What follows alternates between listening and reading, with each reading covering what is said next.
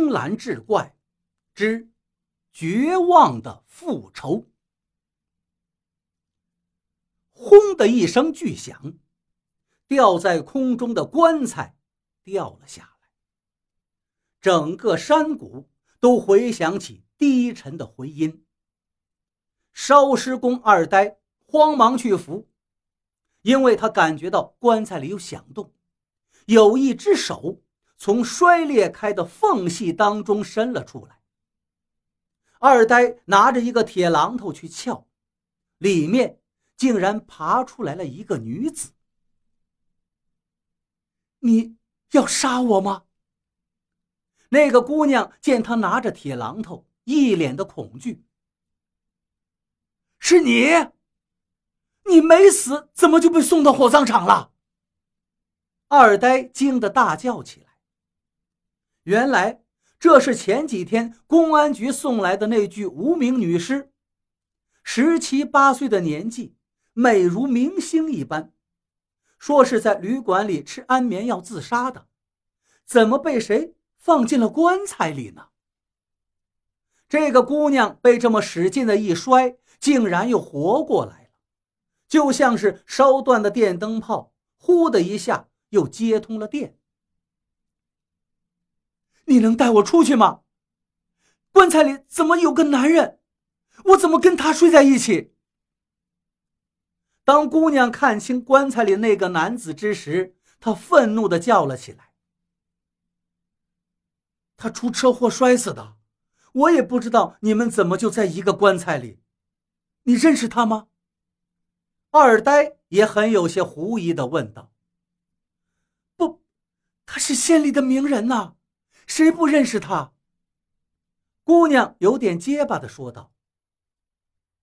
回去的路上。他追问二呆：“有没有烧过一个满头白发的老头？”见二呆一个劲儿的摇头，他才长长的出了一口气。第二天，山里的这场葬礼还是如期进行了。珠宝大王王百万富甲一方，他唯一的儿子死了，场面自然是很宏大的。但是昨晚从棺材里爬出个女尸的事儿，只有二呆一个人知道。他一贯呆头呆脑，整天只知道跟死人打交道，从不乱说话，除了烧死人，给死人化妆就成了他最大的乐趣。姑娘叫小吴，是附近一个村村长的女儿。有天晚上，她和她爹正在吃饭时。竟然被一阵莫名其妙的烟雾熏倒。据二呆猜测，那种烟雾可能叫见血封喉。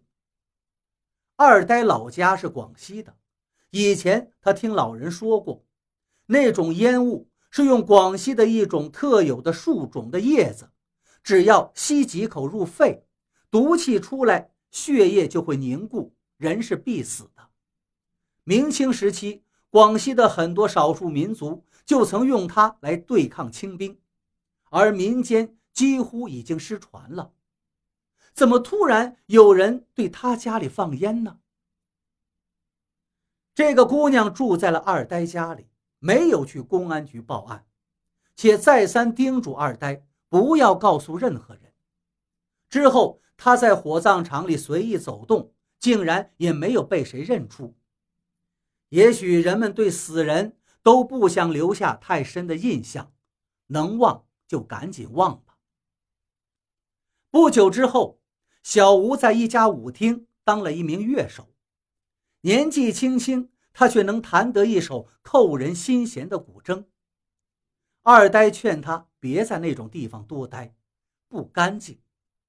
可小吴却苦笑了一下，并未作答。一天晚上。二呆去敲领导钱主任的门，去要那天晚上他偷埋棺材的奖金。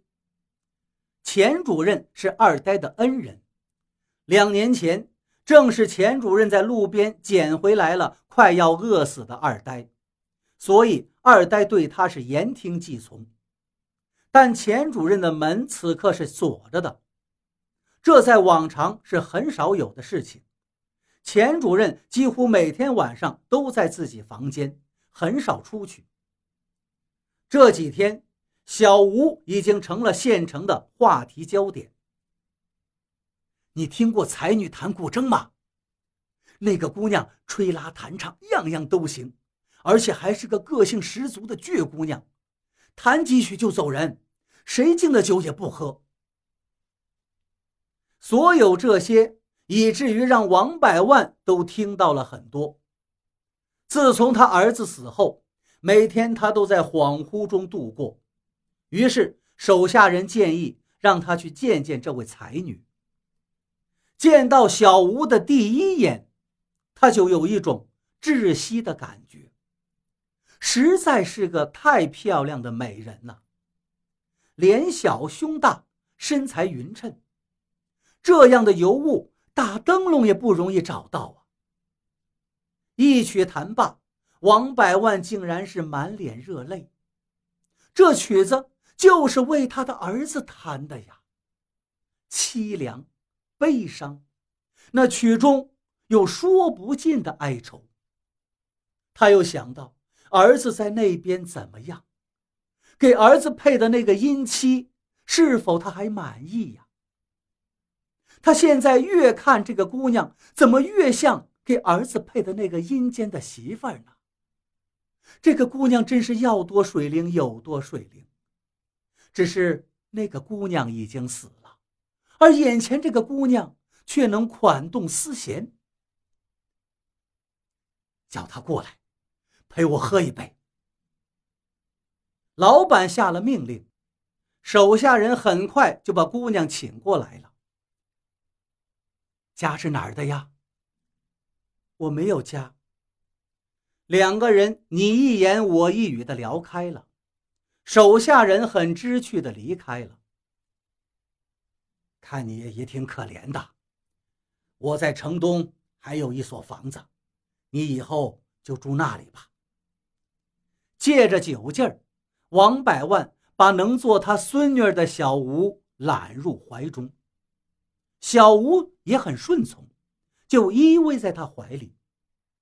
这让王百万非常开心，说明自己还没有老。